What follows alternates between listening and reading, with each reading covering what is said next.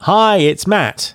Just before we start the show, I want to tell you about a great live event I've got coming up on the 27th of March. To celebrate 600 episodes of Recruiting Future, I'm going to be hosting a live Ask Me Anything webinar.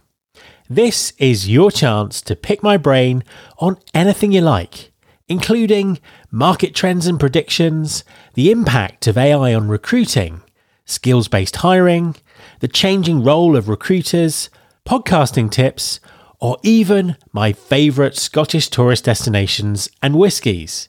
Literally, ask me anything. I'll also be joined by some surprise special guests who'll be adding their perspectives to the conversation. You can sign up now by going to mattalder.me slash AMA. That's mattalder.me slash AMA and I really look forward to seeing you there. That web address one last time mattalder.me slash AMA. There's been more of scientific discovery, more of technical advancement and material progress in your lifetime and mine than in all the ages of history.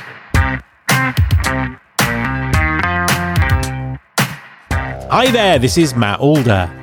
Welcome to episode 494 of the Recruiting Future podcast. Whatever part of the industry you're in, you will be facing uncertain times as we start to move through 2023. On top of the obvious economic factors, talent acquisition is heading into a period of dramatic reinvention. Right in the middle of a trend of TA layoffs, a conundrum at a time of continuing talent shortages and candidate driven markets. Whether you're looking for a new role, reinventing your existing role, or getting promoted, confidence is critical. It's also something that we don't talk about enough, particularly when it comes to building more of it and dealing with imposter syndrome. My guest this week is Jess Jones, an influencer, content creator, and DE&I talent lead. Jess has recently written a book about building confidence called Own It. Her experience in TA gives her a unique perspective on how we talk, or rather don't talk, about confidence and resilience in our industry. And she has some great advice to share. Hi, Jess, and welcome to the podcast. Hello. It's an absolute pleasure to have you on the show. Could you just introduce yourself and tell everyone what you do? Yes. I, do you know what? Every time I get asked this, I never know what to say, even though I do it all the time. Um, I am Jess. I'm a mum of four. I always start with that one because I think that's the biggest job that I do. Yeah, I have been in recruitment for the best part of 15 years, which I worked out this morning, which is a fairly long time. And yeah, I am a content creator as well online.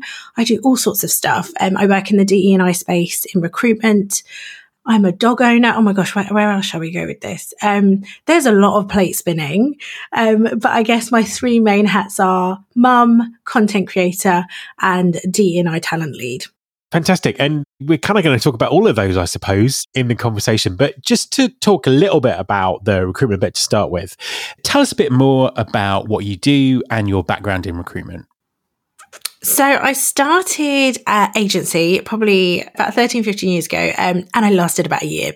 Um, the sales side wasn't for me, but the people and the recruitment and all of that good stuff absolutely was. So I went in house quite quickly after that, um, and have just been in house ever since, and now really look at I guess recruitment, hiring, and strategy, uh, really with a DE and I lens about how can we make processes more inclusive? Are we really, you know, getting to all of the talent everywhere? And so, yeah, that's my focus now. So still fighting the good fight in recruitment, um, but with now a real focus on DE and I, what part that plays, whether it's part of the employer branding or, you know, process. So that's what I'm doing now.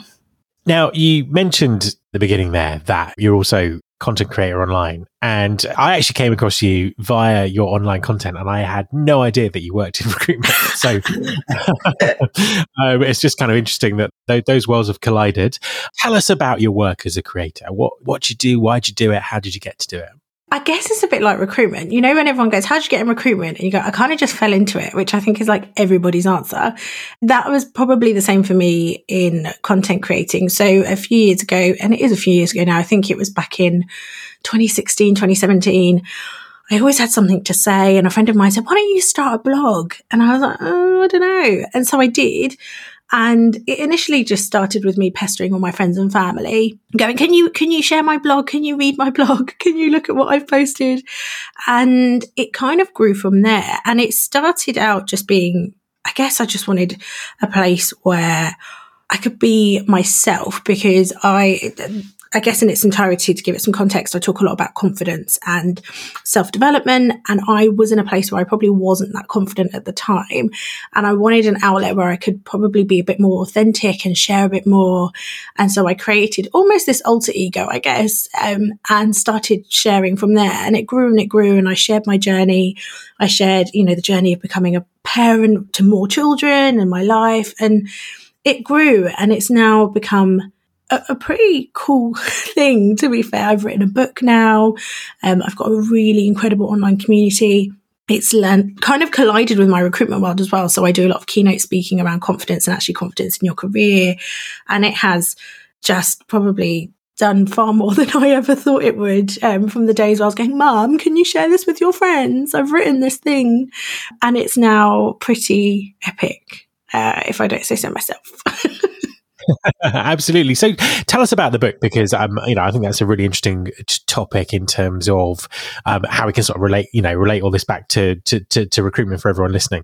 So originally, and and this is where I it's probably a bit strange, but it really shifted into all making a bit more sense and really aligned.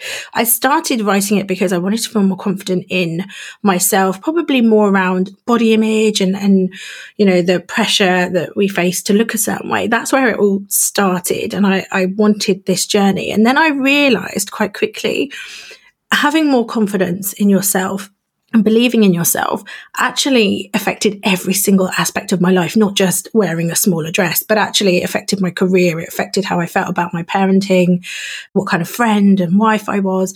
Um, but it actually had the biggest impact on, on my career. And so I started to share more and more actually about not just changing how you feel about your body or your image, but just how you feel about yourself and empowering yourself to have the confidence to make big decisions, even when you feel like you can't.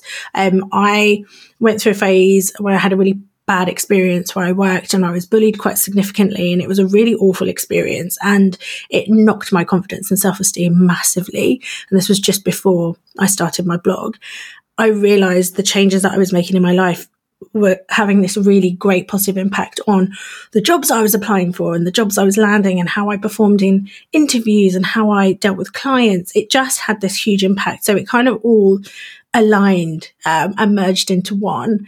And so that's kind of the basis of the why and how it all, I guess, has aligned uh, to being one big thing rather than two separate things. And what's the book called? So my book's called Own It, and I try and take that with me in everything I do.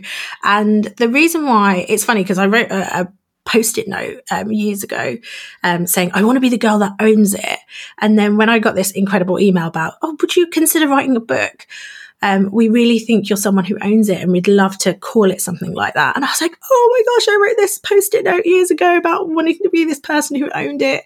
And it's about owning every aspect of you, the parts of you that you love, you know, the strengths that you have and really owning those and being comfortable and confident in sharing them, but also owning the parts of you where you want to develop more or learn more. And I don't call them weaknesses because I think they're just areas of development, but owning those parts of you too the good, the bad, the ugly, whatever it looks like, and owning yourself in your entirety so you can be your authentic self and bring that forward in your job, in your life. Because I really have seen in myself the change that that can make to how how your life looks and, and what your career looks like. I think it's really interesting in the context of work because we don't talk about confidence in the workplace very often. If you kind of trawl through LinkedIn and all the topics that everyone's bringing up about uh, the world of work, confidence, imposter syndrome, those things, they don't come up as often as people actually are affected by them. If that if that makes if that makes sense, what, what's your perspective on confidence in the workplace?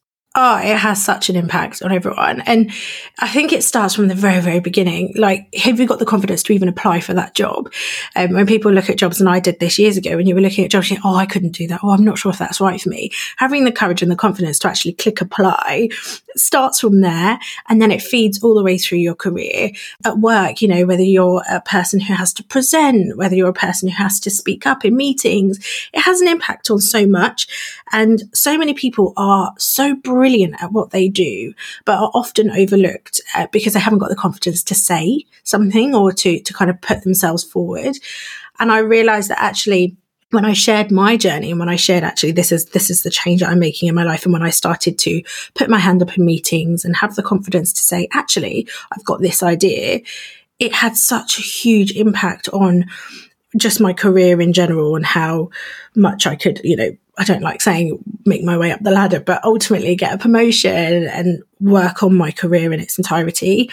And I don't think we talk about it enough. I think there's an expectation we have that if someone's in a certain role, they're just naturally confident, or if someone's in a leadership position that you know, they just know what they're doing and they're confident in what they're doing. And that is absolutely not the case. Most people I know are going, I'm totally faking this.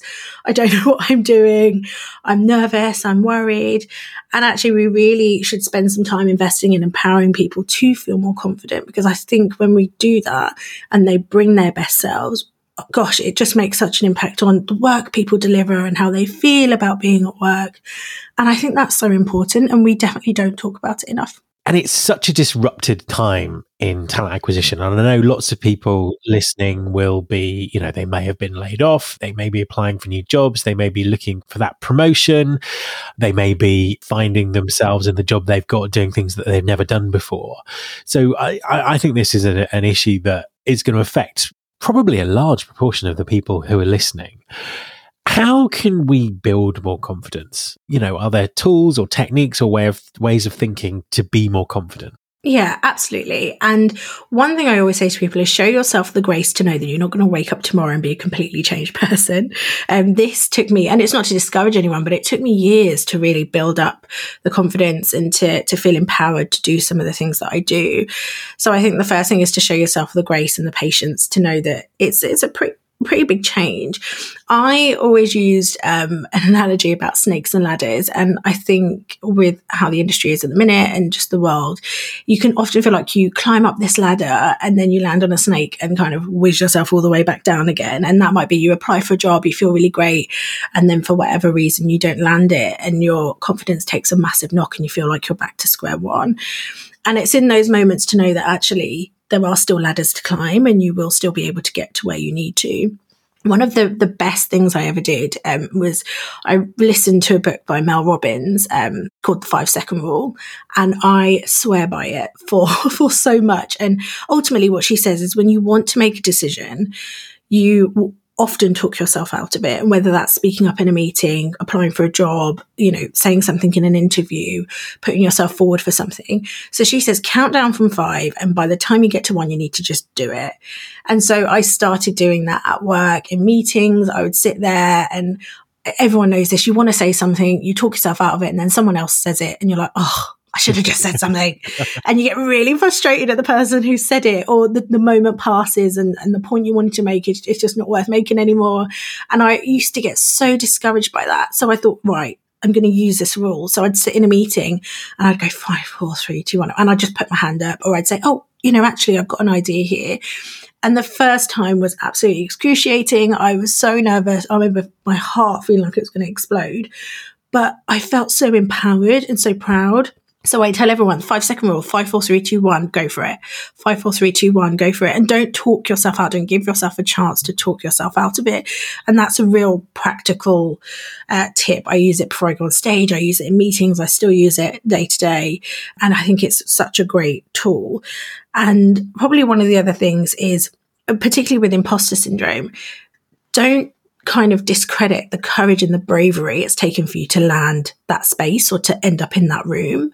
I think we often think, oh, everyone else in here knows what they're talking about and everybody else in here is going to be better than me. Or if you're in an interview room or, you know, naturally you'll be nervous.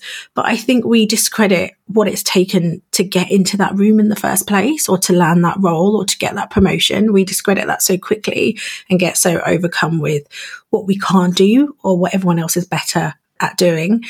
And so I think affirming to yourself, actually, it's pretty blooming awesome that I've got this far and I've been brave enough and courageous enough and confident enough to get myself into the room in the first place and affirming that and really appreciating that from ourselves. I think we often forget to do and reminding ourselves of that can be really key. A quick message from our sponsor, Wonolo. Hi everyone, I want to tell you about Wonolo. That's W O N O L O. Wonolo stands for Work Now Locally. Wonolo enables businesses to find quality workers for on demand, seasonal, short term, and long term work. Ditch the bulky paperwork and interview process and use Wonolo to find quality workers fast and get work done even faster. With flexible workers and no platform fees, you can save on operating costs, meet demand, and maximize earnings with ease. Wonolo is available in over 100 markets, including Chicago, Dallas, Atlanta, New York, and Seattle.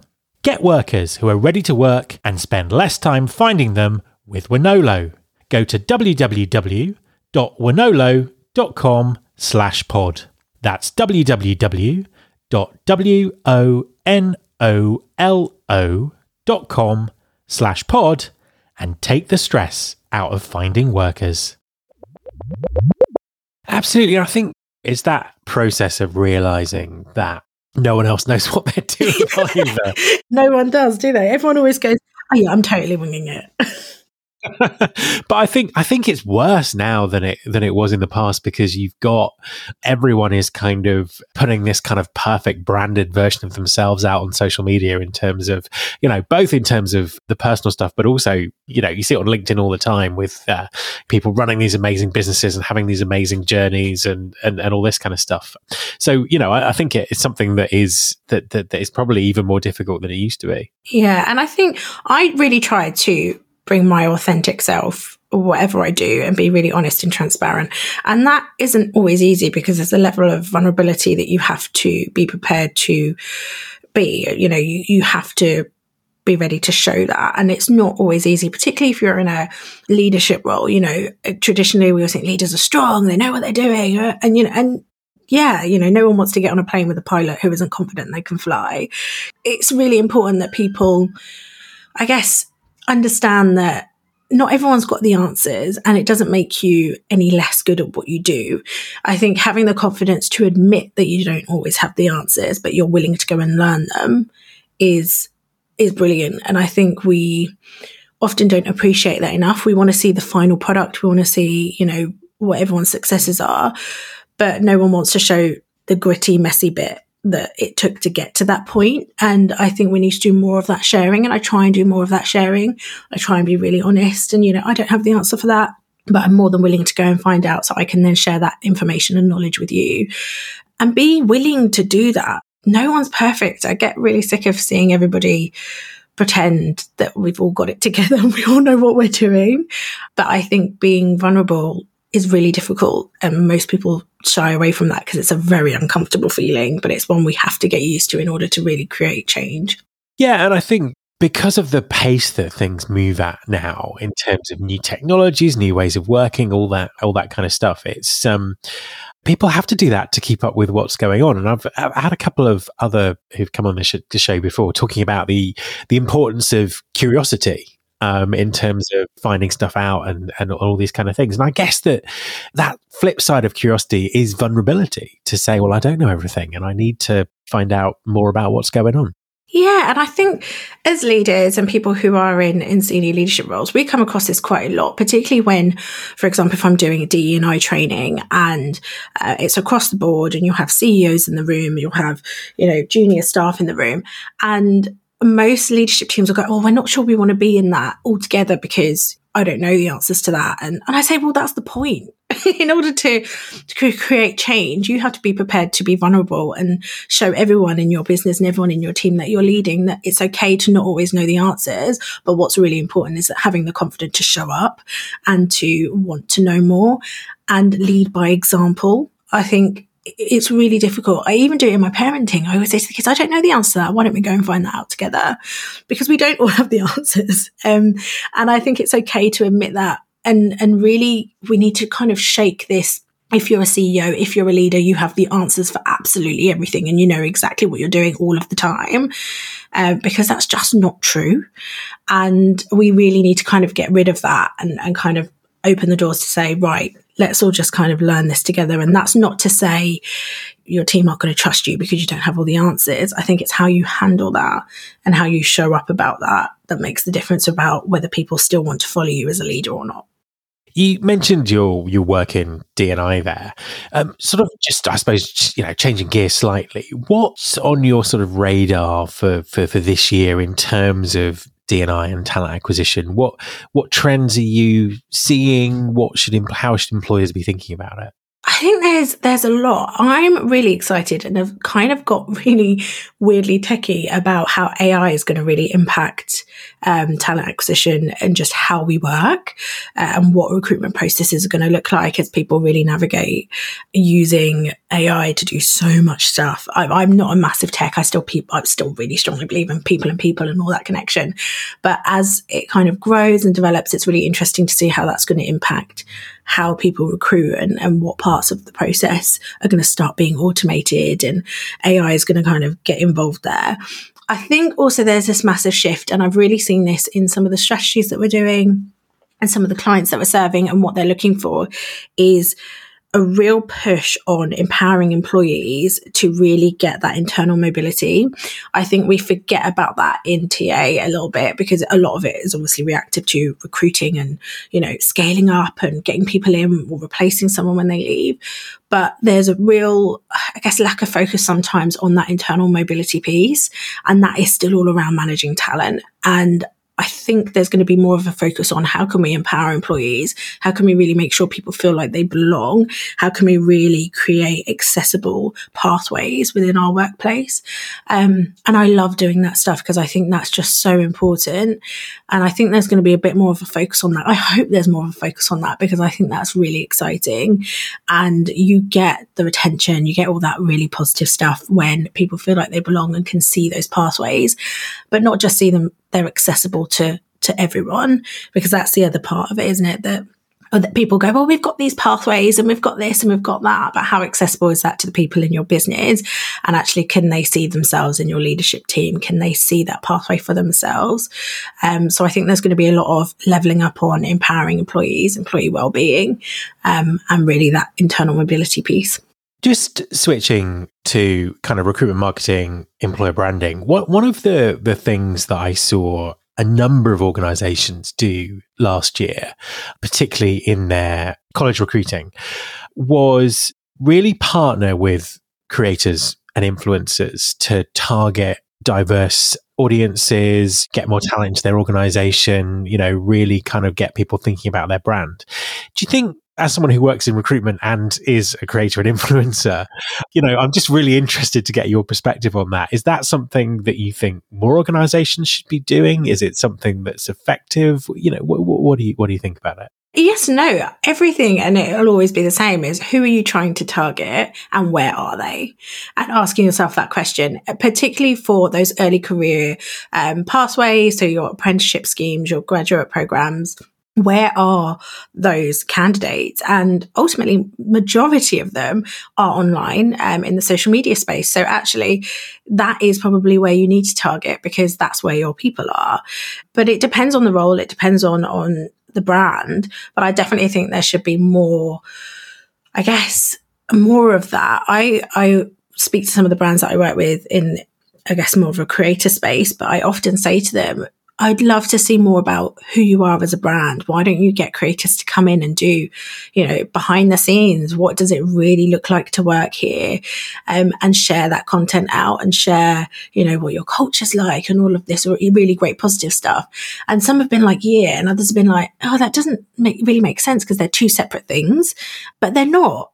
they're not in their entirety. If, if the audience are in on social media, then actually they're not two different things. So I think it's asking yourself, you know, where are the people we're trying to target? And yeah, if your people are going to be on social media, absolutely get more involved in that. I think people want to see the more authentic, real, you know, laid back version of it versus the kind of really polished. This is what it's like to work here um, that we often see online. I think people just want to see what the reality is and and see that from someone they trust um, and most people will trust the creators that they see and, and follow so i definitely think it's something people should consider final question where can people find you and your content and your book Oh gosh, where can you find me? LinkedIn. LinkedIn is, is the first one, Jessica Jones. On any other social media platform, and people always question me about my um, blog handle, but it's at the fat funny one which I always say yes, no, no, that is that is right. Um, so it's at the Fat Funny one, and also uh, bookwise, um, any major retailer, so uh, Waterstones, Rich Smith, Amazon, which I think is on offer at the moment, so definitely check it out there. Um, so yeah, any major re- retailer. Um, but I think yeah, that's it. And of course, on this episode, you can find me. Absolutely, Jess. Thank you very much for talking to me. Thank you so much for having me. My thanks to Jess. You can subscribe to this podcast in Apple Podcasts, on Spotify, or via your podcasting app of choice. Please also follow the show on Instagram. You can find us by searching for Recruiting Future. You can search all the past episodes at recruitingfuture.com. On that site, you can also subscribe to our monthly newsletter, Recruiting Future Feast, and get the inside track about everything that's coming up on the show. Thanks very much for listening. I'll be back next time, and I hope you'll join me.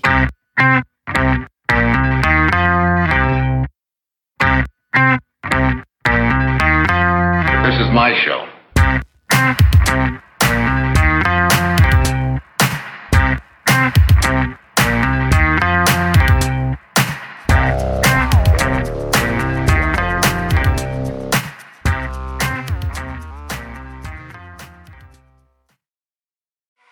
Much do you understand the future of finance? I'm Jim Marous, a top 10 banking influencer and host of the podcast Banking Transformed, where we dive deeply into the rapidly evolving world of banking and financial technology. Join me as I interview industry experts, thought leaders, and innovators as they unravel the latest banking trends, disruptions, and game changing technologies reshaping the world of finance. Redefine your understanding of the banking ecosystem. Subscribe now to Banking Transformed, available wherever you get your podcast and now available on YouTube.